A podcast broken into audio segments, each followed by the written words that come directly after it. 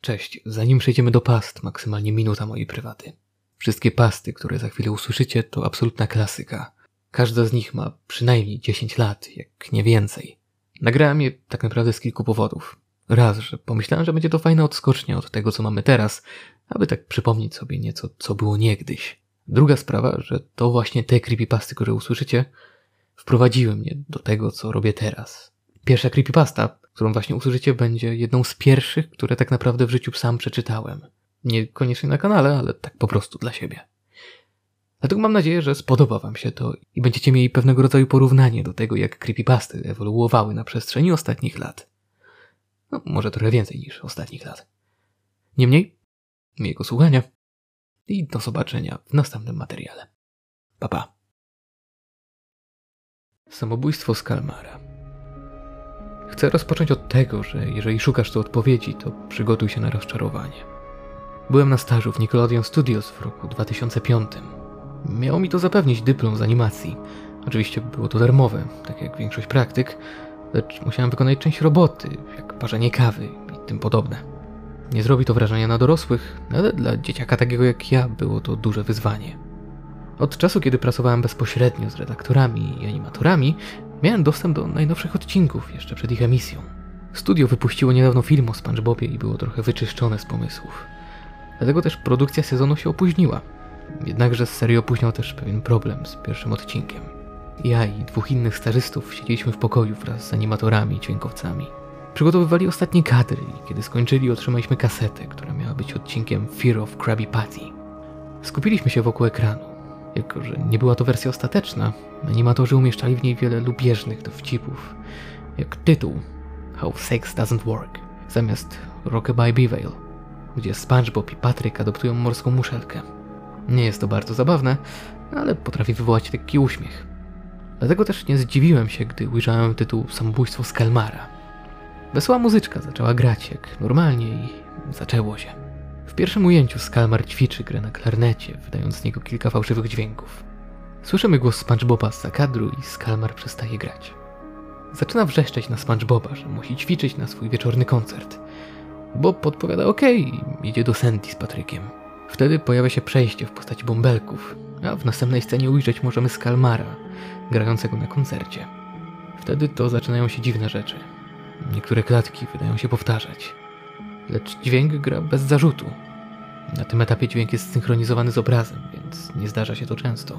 Po zakończeniu gry rozlega się charakterystyczne bu. Nie jest to jednak standardowy bu, gdyż można w nim dosłyszeć żywą złośliwość. Kamera zaczyna pokazywać SpongeBoba w pierwszym rzędzie, który, co do niego niepodobne, również wyraża dezaprobatę. Od normalnej kreskówki odróżniają to oczy. Wyglądają jak żywe. Spojrzeliśmy na siebie, lecz uznaliśmy, że to po prostu jakaś nowa technologia. W następnym ujęciu widzimy Skalmara siedzącego na łóżku na tle nocnego nieba z okna. Najbardziej niepokojące jest to, że w tym momencie nie ma dźwięku. Z głośników nie wydobył się nawet standardowy szum. Trwało to przez 30 sekund, kiedy to Skalmar zaczął cicho łukać. Położył ręce, albo raczej macki na oczy i cicho zawył. Dźwięk był bardzo prawdziwy. Ekran zaczął powoli przybliżać się do jego twarzy. Było to bardzo powoli. Różnicę można było zauważyć dopiero między dziesiątą sekundą. Szloch stawał się coraz głośniejszy, z coraz większą dozą gniewu i bólu. Następnie ekran drgał lekko, potem wracał do normalności. Płacz stawał się coraz głośniejszy i dosadniejszy, jakby nie wydobywał się z głośników, tylko Skalmar stał wraz z nami w pokoju. Nie istnieje jeszcze sprzęt, który mógłby emitować takiej jakości dźwięk. Następnie szloch trochę ucichł. Przerodził się jakby w śmiech. Tle był słychać dziwny, niezidentyfikowany dźwięk. Po około 30 sekundach ekran drgnął gwałtownie i coś błysnęło. Jeden z animatorów przewinął akcję i ukazał się nam obraz martwego dziecka.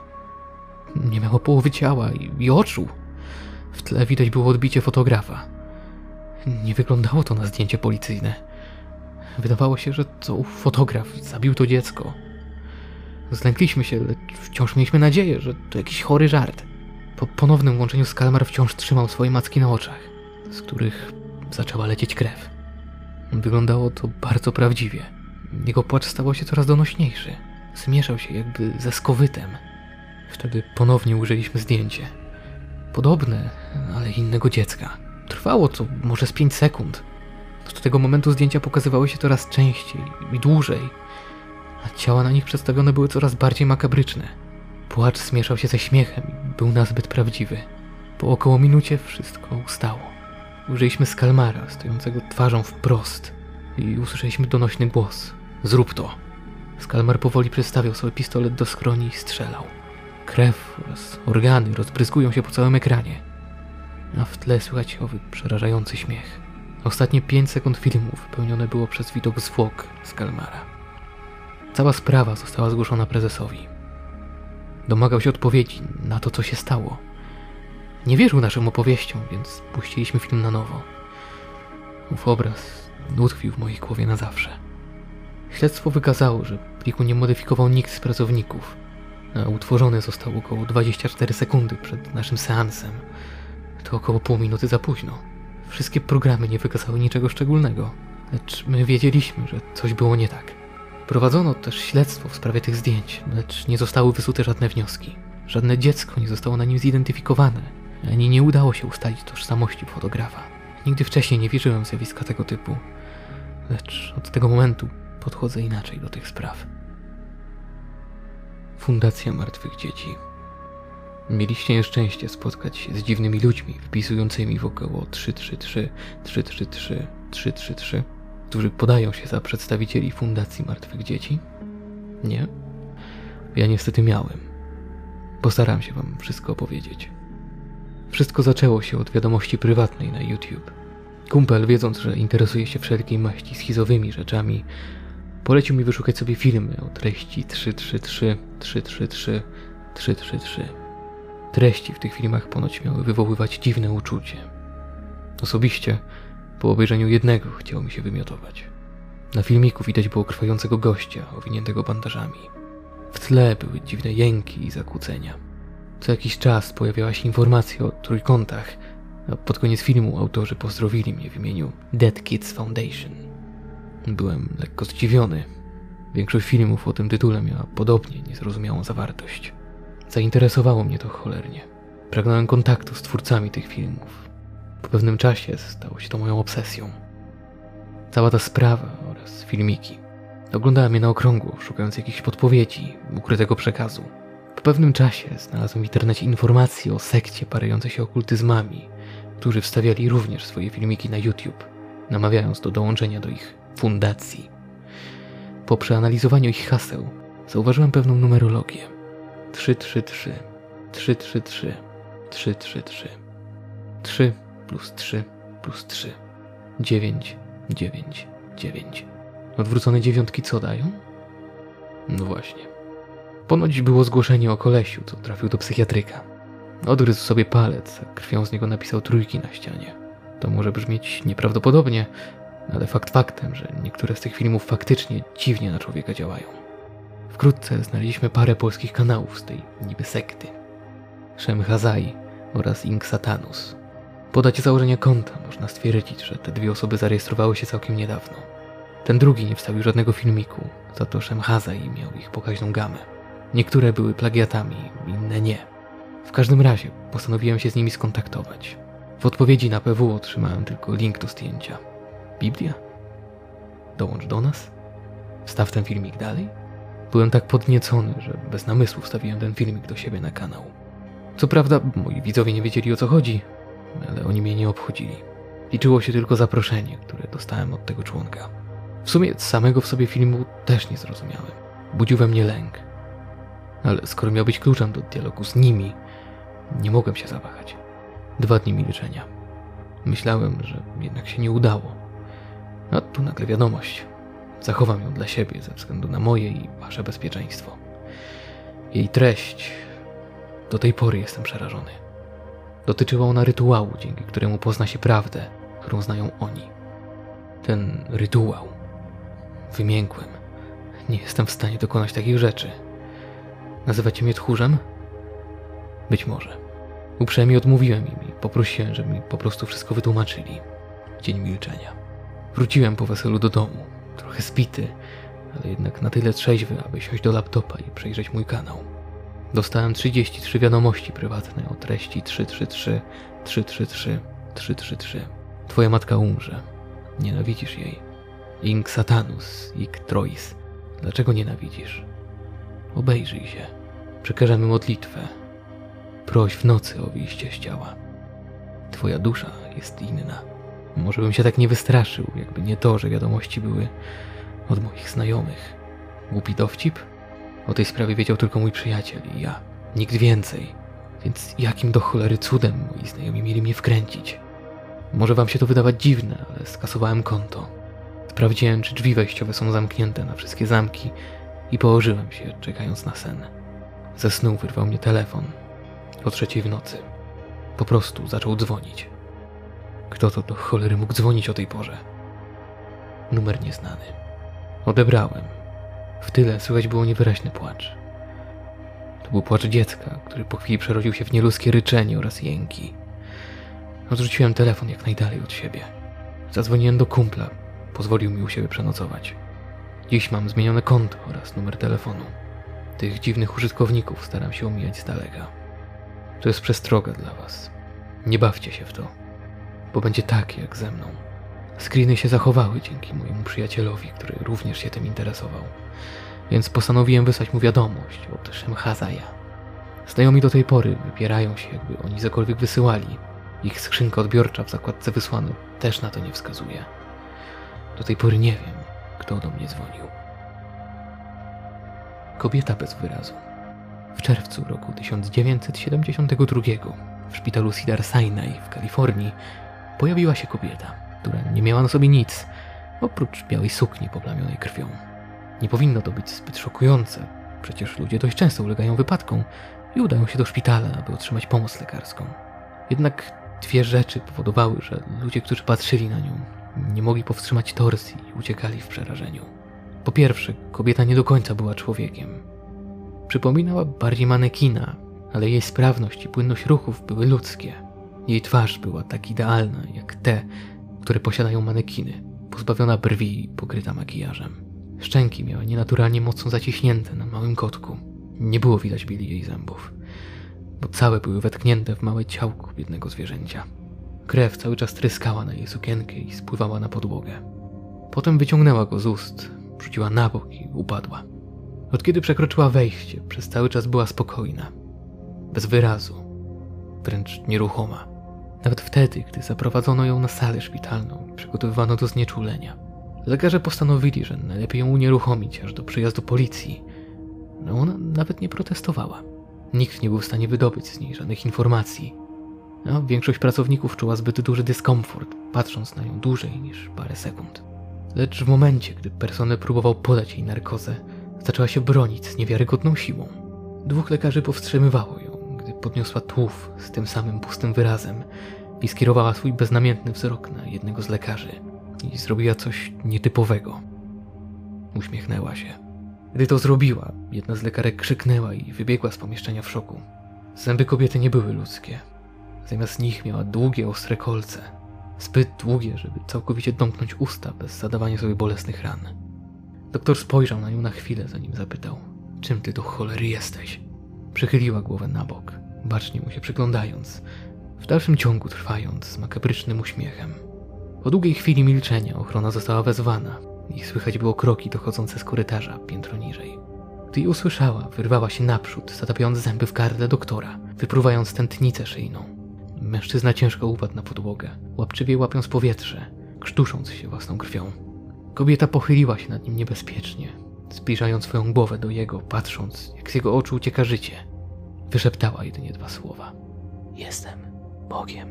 Oczy doktora wypełniły się zgrozą, gdy patrzył na nią, jak spokojnym krokiem odchodzi, aby powitać ochroniarzy. Ostatnim, co ujrzał w życiu, była ona, żywiąca się nimi jednym po drugim. Lekarka, która przeżyła tę masakrę, nazwała kobietę bez wyrazu. Od tamtego czasu nikt nigdy już jej nie spotkał. Suicide Mouse lat Avi. Czy pamiętacie kreskówki z myszką Miki z lat około 30? Te, które kilka lat temu zostały wydane na DVD. Słyszałem, że jedna z nich nigdy nie została wydana i jest niedostępna. Nawet dla najbardziej zagorzałych fanów Disneya. Z kilku źródeł wiem, że ów film to tak naprawdę nic nadzwyczajnego. Po prostu zapętlony fragment, w którym widać Mikiego idącego ulicą wzdłuż sześciu budynków. Całość trwa może 2-3 minuty, po czym następuje wyciemnienie ekranu. Nie ma tam żadnej miłej dla ucha melodii. W zasadzie muzyka w tej kreskówce nie jest nawet muzyką.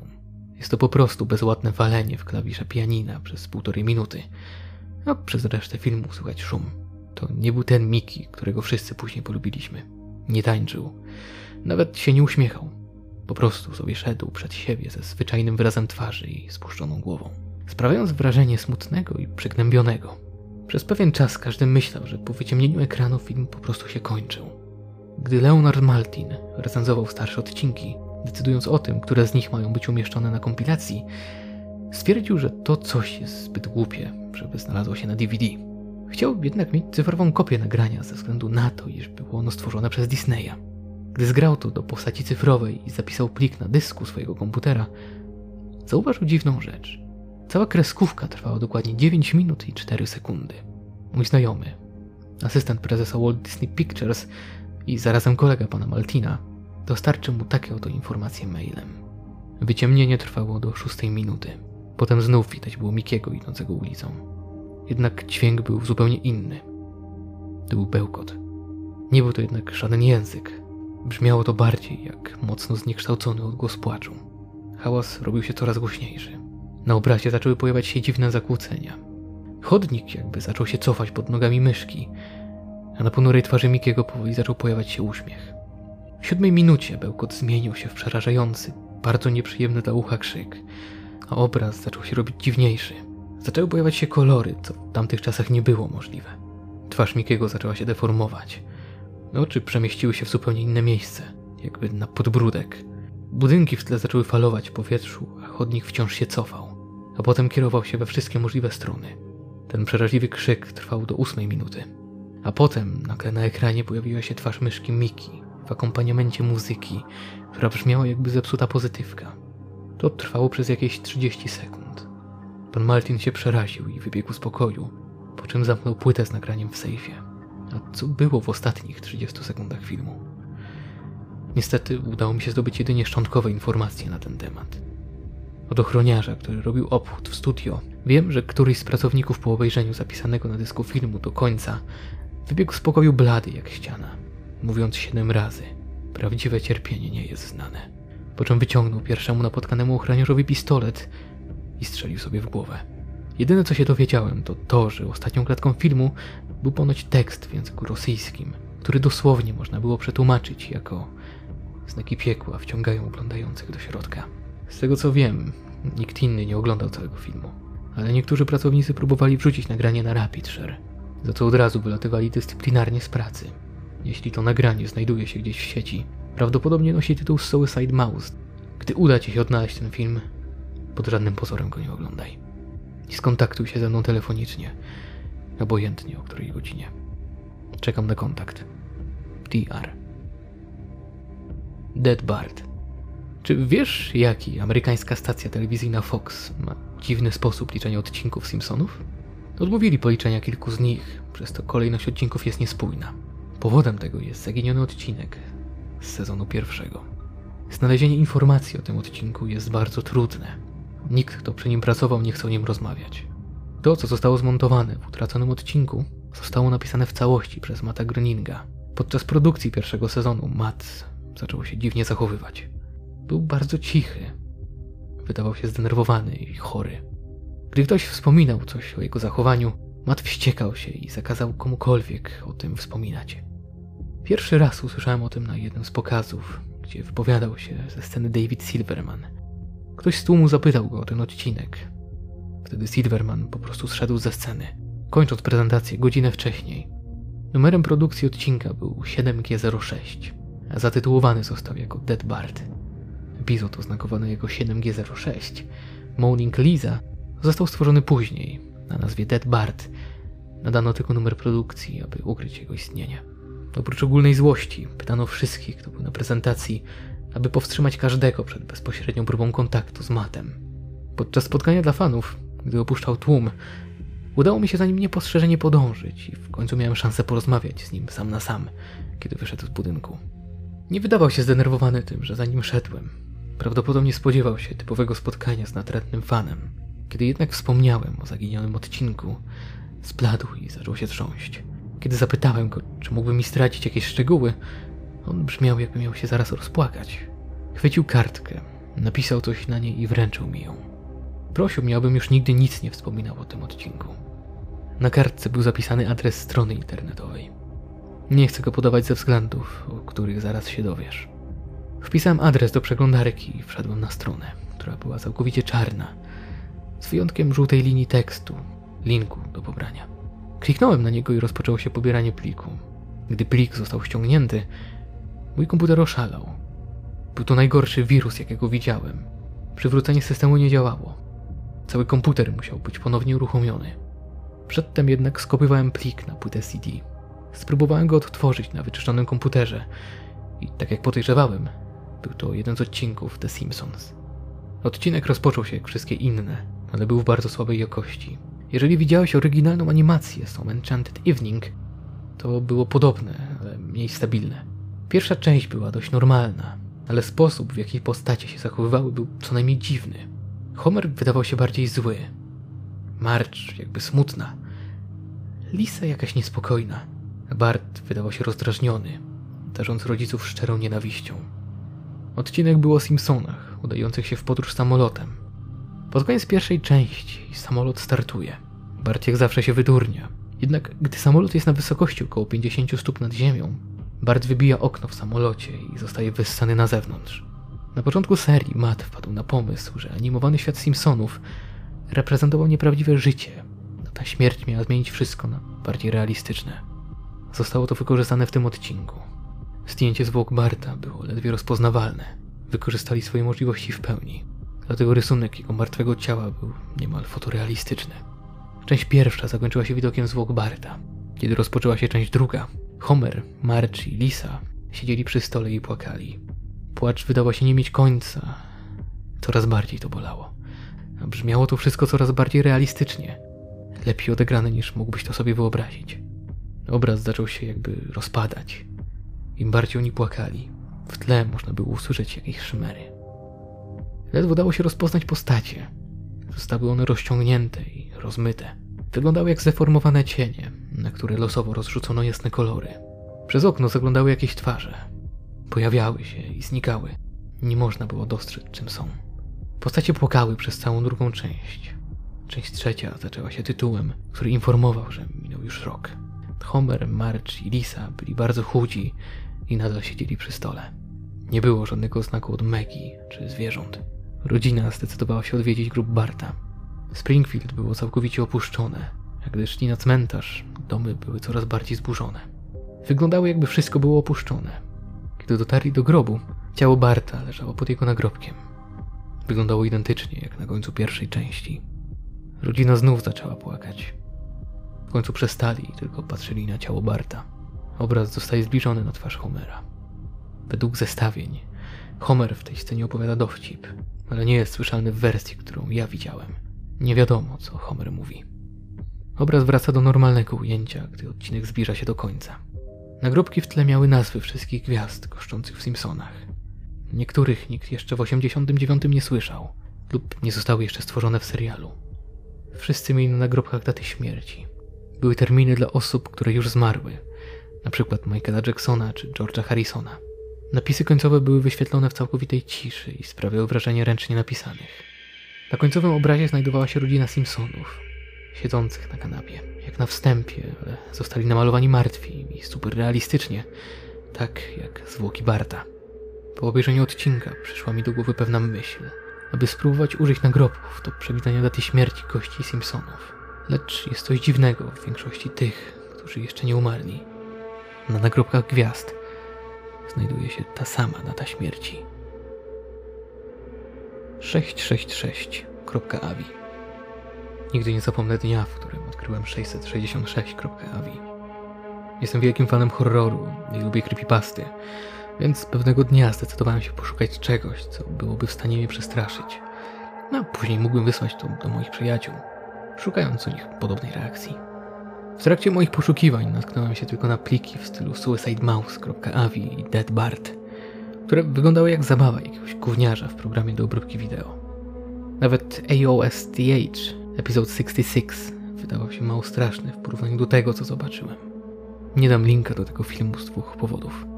Po pierwsze, strona wysyła cholernego wirusa, który musisz zlikwidować w minutę od jego przejścia na komputer. Inaczej rozwali twój dysk. Po drugie, strona nie działa. Zawsze wyskakuje 404 server error message. Po ataku wirusa na czarnym ekranie pojawia się całkowicie zwyczajny odnośnik. Pobierz. Bez zastanowienia nacisnąłem go i wideo zaczęło się pobierać. Nazywało się po prostu 666.avi. Film miał 10 minut. Zaczął się ujęciem w pustej sypialni, a kamera musiała być ustawiona na statywie bądź czymś stabilnym. Na łóżku pod kołdrą był jakiś pagórek. Kamera była nastawiona na tryb nocny. Nie było widać żadnego światła. Słychać było jednak tylko czyjś ciężki oddech. Czyżby ktoś nagrywał siebie, gdy spał? Ale dlaczego? Trwało to około dwie minuty. Wtedy wszystko stało się kompletnie pokręcone. Ogromne ilości czarnej cieczy, prawdopodobnie krwi, zaczęły kapać z łóżka. Oddech zrobił się naprawdę ciężki. Ciecz zaczęła przeciekać przez ściany i drzwi do szafy, która zaczęła się trząść, jakby ktoś starał się z niej wydostać. Pagórek na łóżku powoli zaczął wzrastać, a w momencie, gdy kołdra spadła, można było zobaczyć parę czerwonych oczu i uśmiechające się do kamery usta. Później film urwał się na jakieś 30 sekund, a akcja przeniosła się do innego, ciemnego pomieszczenia. O wiele większego niż poprzednie. Stał w nim fotel bujany, który kiwał się w przód i w tył. Ktoś w nim siedział. Nie wiem kto, ponieważ siedział tyłem do kamery. Po prostu bujał się w fotelu, cicho szlochając. W pewnym momencie przestał się kiwać i usiłować wstać. Jednak coś złapało go i pociągnęło w cień. Można było usłyszeć wtedy głośny krzyk. Był naprawdę głośny. Jeszcze przez jakiś czas dzwoniło mi w uszach. Wideo znów się urwało. Zaczynałem się denerwować. To było bardzo chaotyczne. Przeraziłem się, tak jak jeszcze nigdy. Ten krzyk, krew. Zdecydowałem się kontynuować. Kolejna część filmu działa się na korytarzu w opuszczonym budynku. To był chyba szpital. Kawałki jasnozielonej farby leżały na podłodze. Miejscami stały zniszczone metalowe krzesła. Wyglądało to tak, jakby tym razem ktoś trzymał kamerę. Ten ktoś zdawał się iść do przodu. Kilka drzwi na korytarzu było szeroko otwartych. Przekroczyłem pierwsze drzwi i zobaczyłem kogoś podłączonego do Bóg wie jakiego sprzętu. Sprzęt ten najwyraźniej sprawiał temu człowiekowi ból, ponieważ wydawał z siebie stłumione krzyki i próbował wyrwać się z więzów.